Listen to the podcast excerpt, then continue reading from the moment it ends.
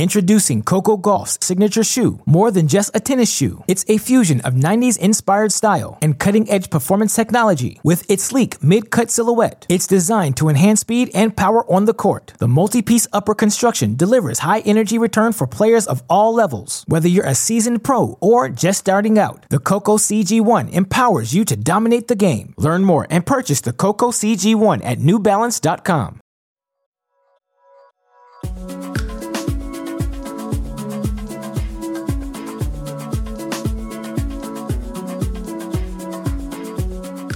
Welcome to the Tennis.com podcast. I'm your host, as always, Nina Pantic, joined with Irina Falcone. Irina, hi.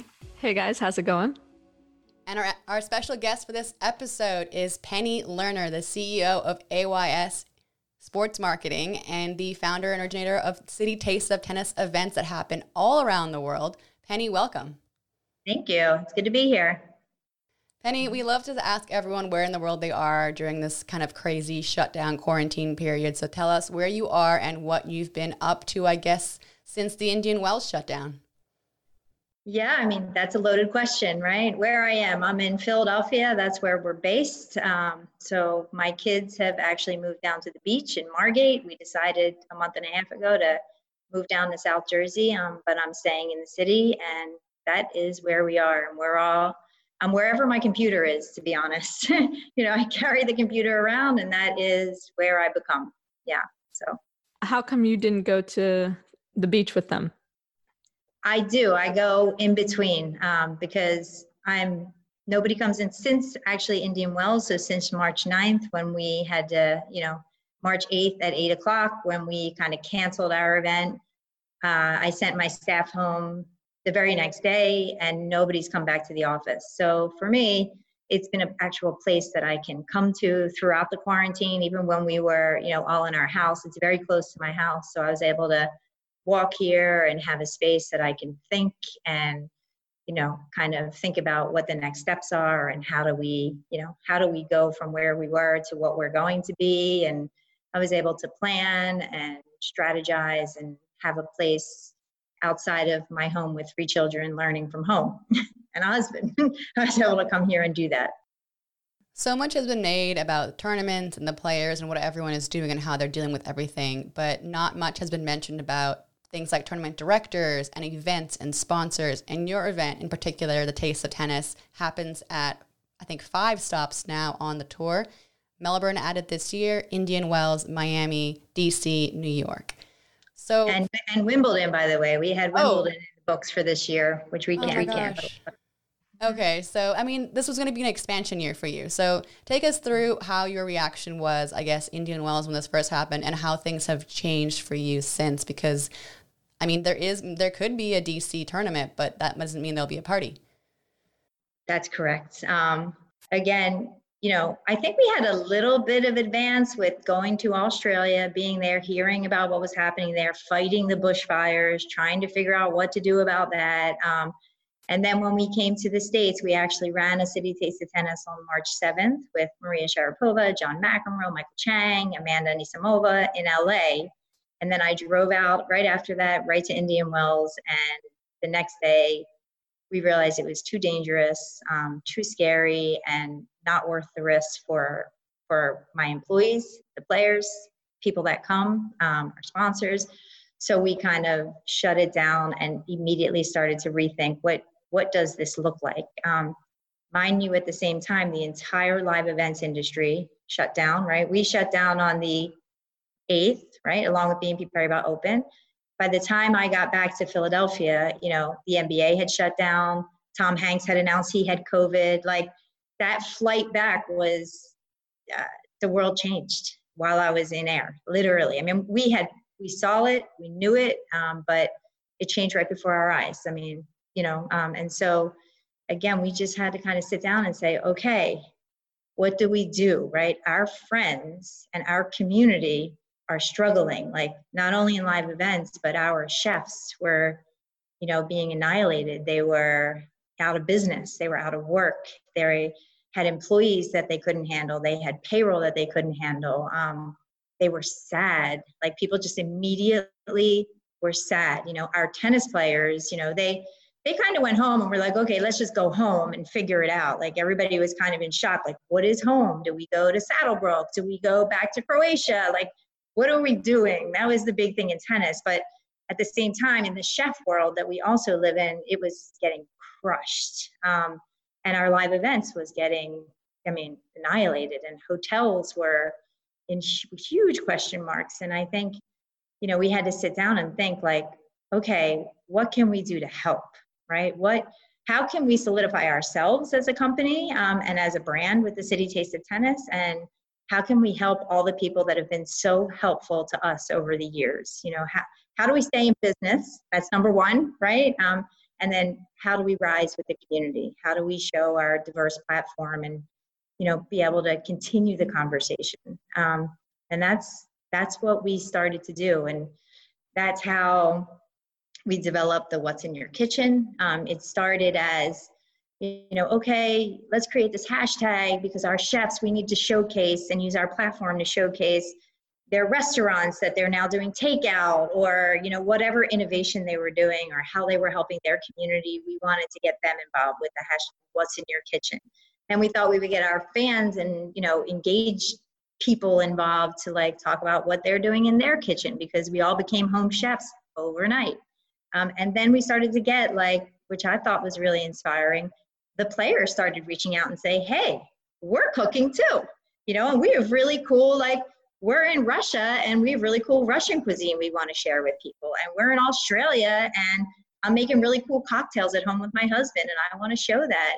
And, you know, Sophia Kennan was like, I'm cooking a lot with my mom, so I want to show my mom. And, you know, Mike Bryan was like, Nadia is about to have a baby. We're not going to be able to maybe cook that much. Let's cook while she's 9.5 months, you know? And so we were able to kind of create this really fun place that was a bit of normalcy, you know? Like, I think we did something with Bob Bryan and Michelle Bryan, and she made like a tortilla, which, you know, is, you know, part of her culture. And she went, when she went to flip the pan over, half the tortilla didn't make the pan, and it just like went right on the floor, you know. But those are moments, like, they're funny, and we were all having them, like, in the midst of this horrible situation. We found ourselves at home, particularly tennis players, because they travel all the time.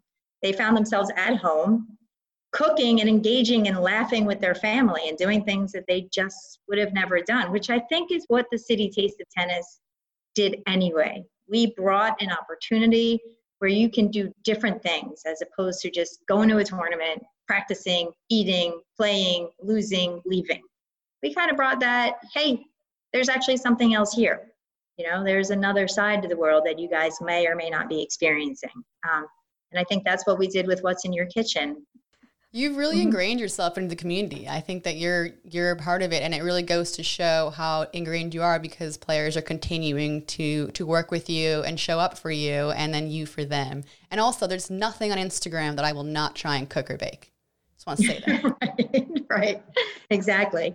Right? People try it. I mean, and you get fun. Again, it's just the funny moments that happen in life, because some of the players can cook and some have no idea what they're doing, right? But then you meet like a Dennis Kudla, who I didn't really know before. I knew him, but I didn't know him. And he's like a professional cocktail mixologist.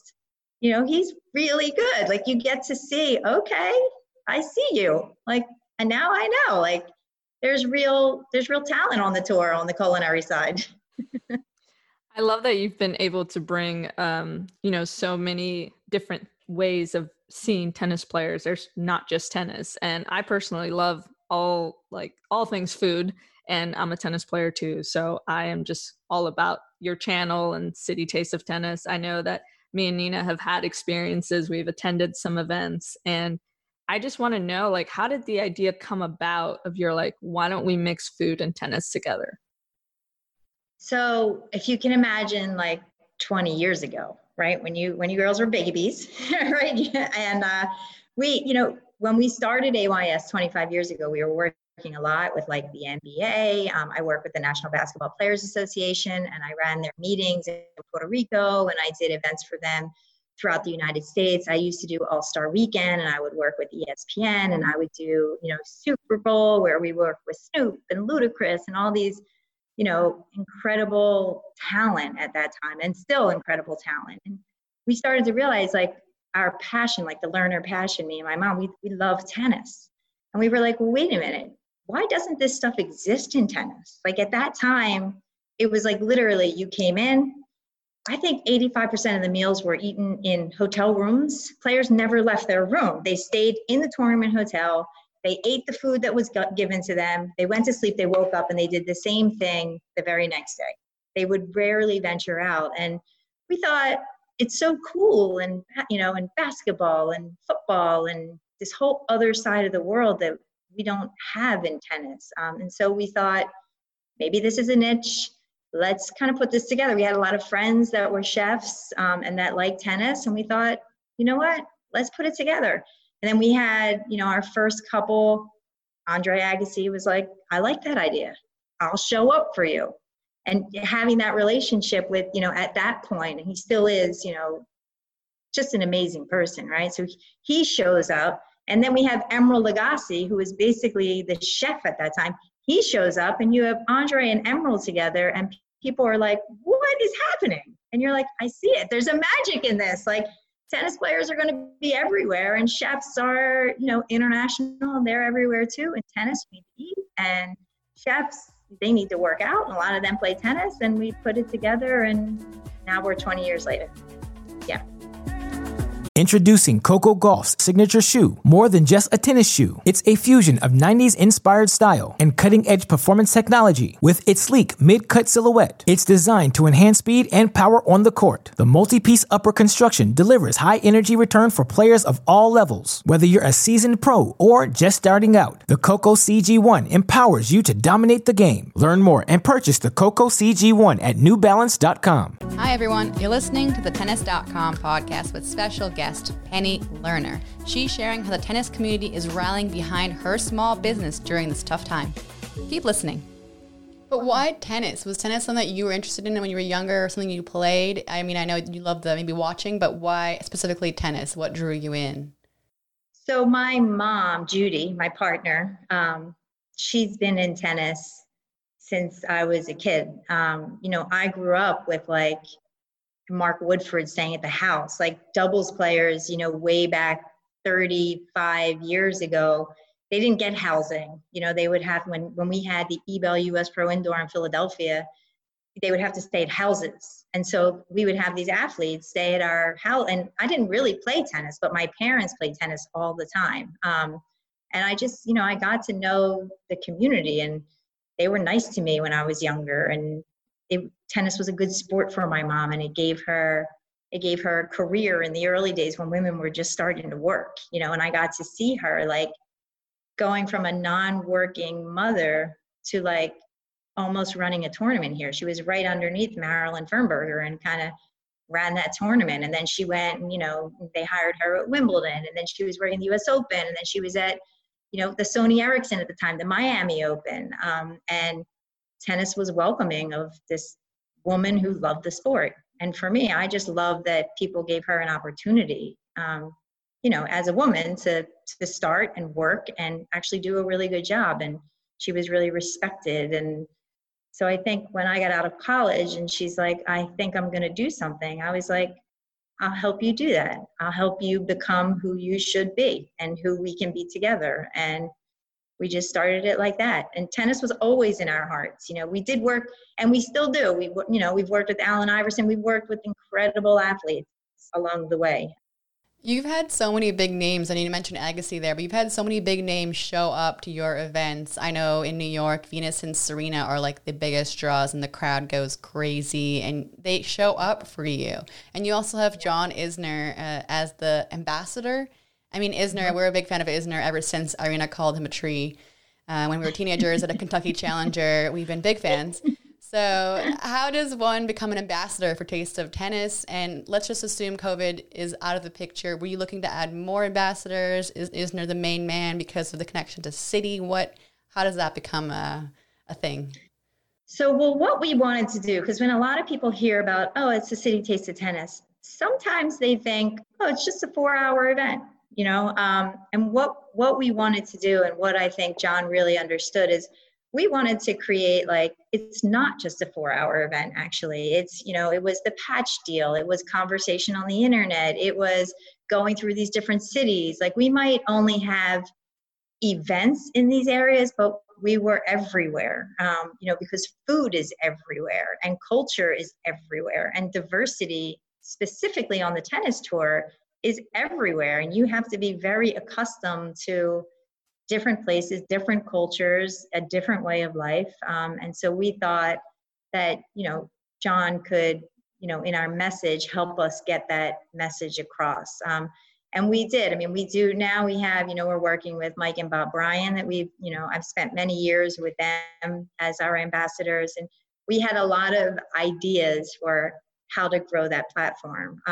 And so now, not to go back to Evan King, but I'm really looking, you know, the pace of the world, I'm really trying to use the City Taste of Tennis to showcase the other side of tennis, that it's not all about, you know, the 50 top. There is this whole world of intellectual, incredible human beings that struggle to get to where they have to go.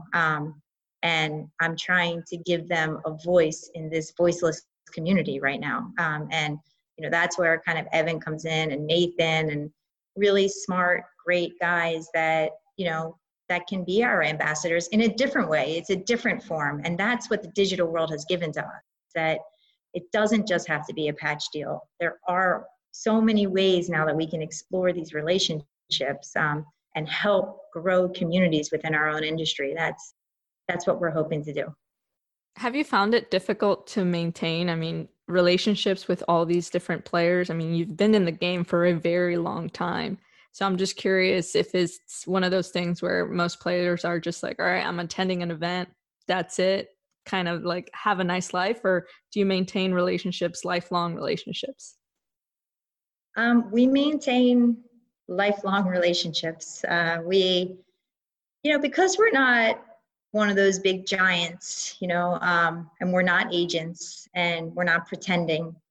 We are who we are, and you know, we ask and we deliver, and I think that that's valued by the players that support us. I think it's valued by the agents that support us, or the wives, or the husbands, whoever's the one supporting us to get the player there, whether it's the player itself. And I think we put together moments where people actually enjoy themselves, and not just tennis players, right? But coaches, you know, like tennis media, everything that goes behind our sport, you know, they get to take a couple hours and say, hey, how are you doing? Outside of that, how are you doing? What'd you do? And, you know, that quick pace that tennis lives in, this gives them a little bit of that breather to be able to enjoy it for a night.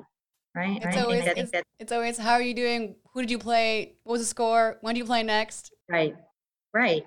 You know, and so, I mean, it's tricky, you know, because tennis is getting younger, you know, and so when you have even Coco Gauff, right? Like, she came to our, you know, our 20th anniversary of the City Taste of Tennis in New York, and she's young, you know, and she went on the carpet, and it was her first carpet, and she was like, whoa, like, you forget that she's so young, because she talks, you know, she's so mature and sophisticated, and you have to, like, it's very different. I specifically remember in our, you know, at the taste, you know, when she walked in, we had to take her out and bring her in the back. And literally in the room, I had Mike Tyson, Serena Williams, Venus walking in, and Coco Gauff, and Morimoto, and Druni Paran, and Michelle Nishan, all within, like, I could literally touch them if I had a racket. I could touch each of them right next to me. And I was thinking, wow, this is a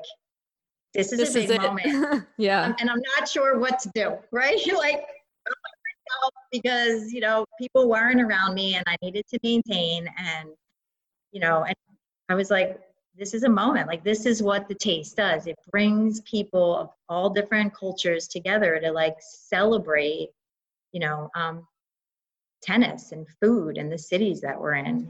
And it's just cool to be a part of. That was probably one of my coolest moments ever in my life. It doesn't seem like you have to actually try very hard to get these players to do it, and the chefs to do it. I mean, it seems like they genuinely want to do it, and that's amazing. Yeah. It feels like they generally want to do. It's a lot of talking back and forth. Yeah, it's a lot of convincing. But, you know, we put the opportunity. Even today, I got an email from an agent in Croatia, and I had spoke to him, you know, a couple weeks ago, and he's like, yeah, no, I don't know. And then it, you know, the what's in your kitchen sits with him, and then he emails me back. He's like, you know what? Let's do it. Like, because people want to be part of something that's easy and feels good and is positive, especially in today's world. People want positive reinforcement, and they want, you know, whether you're a player, an agent, a coach, you know, a tournament director, you want to do something, you want to feel good for a minute, right? Before everything else happens, I think. With threats to our nation waiting around every corner, adaptability is more important than ever. When conditions change without notice, quick strategic thinking is crucial. And with obstacles consistently impending, determination is essential in overcoming them. It's this willingness, decisiveness, and resilience that sets Marines apart. With our fighting spirit, we don't just fight battles, we win them. Marines are the constant our nation counts on to fight the unknown. And through adaptable problem solving, we do just that. Learn more at marines.com.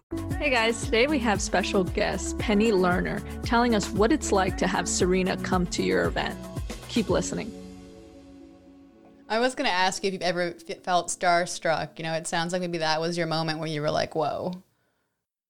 No, that was not the whoa moment. That was a, oh my God moment. Like, I've got so much to do. Like, how am I going to get it done? Because my staff isn't next to me, you know, and my title sponsor's staring at me. I think there was one moment.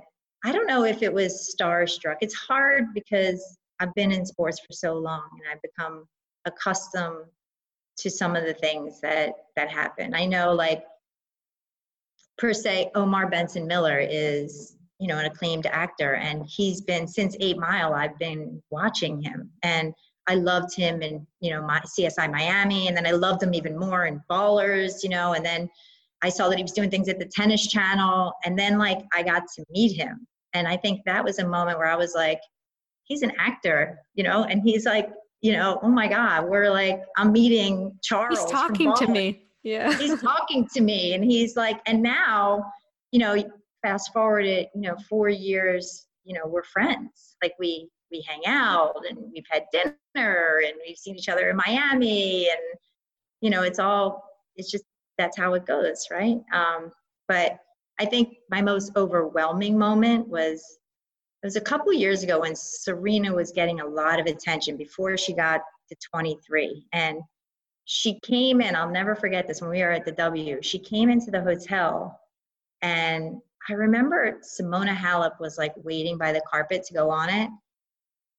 And the rush of like the overwhelming feeling of the rush of media on top of Serena, because Venus was also on the carpet. So when the two of them got on the carpet, I felt like I was like crushed, you know? And then I remember Jill said to me, you know, Jill, her agent, she's like, what do you want Serena to do? And I was like, leave. She needs to leave, because I don't know what to do in this moment. And that was probably one of like the most overwhelmed, or if you want to call that starstruck, like I was not prepared for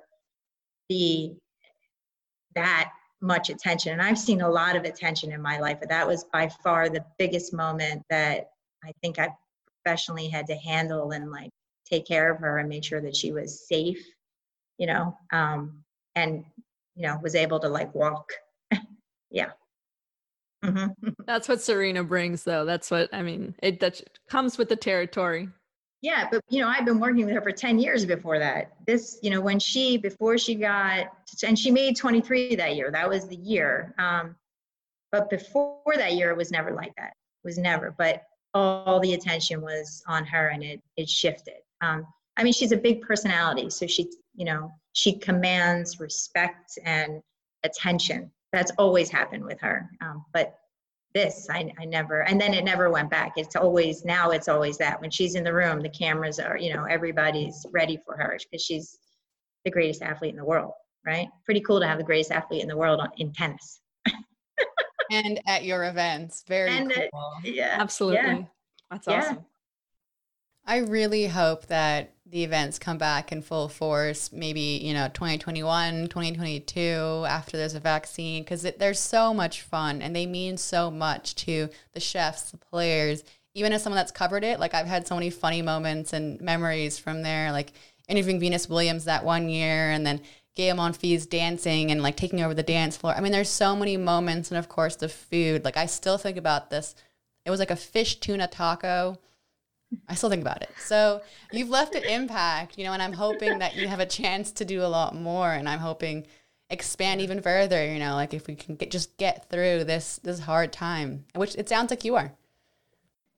We'll see, right? That's the new term. We'll see where we go, as long as, we keep being supported and Congress keeps doing what they need to do and support, small businesses and help us get through this mayhem. And, and that players, I think it's important that players realize that, the top 50 players, that they're in a position to help companies like ours. I think something else is, in tennis, when this happened, the big guys got together. You heard the ATP, the WTA, the USTA, the IDL, all these big companies got together, but nobody talked to anybody that keeps the ball rolling.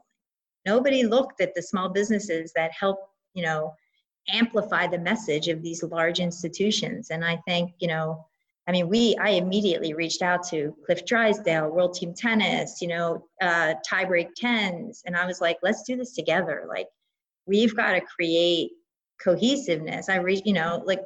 Because without all of us in one, rubber band, we're going to break. Can't do it on our own, because there's not enough sponsorship dollars. There's not enough players. There's not enough interest, and all the big guys are taking care of themselves and they're not taking care of us. And that was like, that helped. And I hope that, as we continue, the players realize what position they're in, especially the top guys that have made a lot of money and are willing to do a little bit of sacrifice for companies like mine, and help us stay in business, like Venus going 3 weeks to World Team Tennis. Like, that's great, right? Because it helps them grow their brand. The players coming on my live, Evan King doing my new weekly series. Like, it's all great, whether it's an Evan King or a Venus Williams. Like, that's their job now, is to help us survive. So when we get through this, we're an even stronger community, because there's a lot of tension right now in tennis. Yeah. Oh, there is. Mm-hmm. Well, we appreciate you taking the time. This has been super exciting to talk to you and learn all about your journey and all about City Taste of Tennis. So thank you so much for taking the time. And we look forward to hopefully eating some food with you in the near future. Hope so. Thank you. It was great. Thank you so much. From the Tennis Channel Podcast Network, this has been the Tennis.com Podcast. Be sure to subscribe to stay caught up. We're available on Apple Podcasts, Spotify, and every major listening app, as well as tennis.com/podcasts. You can also see the videos of our episodes on Tennis Channel's YouTube page and tennis.com's Facebook page. We're your hosts, Nina Pantic and Irina Falcone. We'd like to thank our team, editor and audio designer and video editor, Christina Caseva, producers Alexa March and Sean O'Malley, and executive producers, Shelby Coleman, Kyle Einhorn, and Andy Chu.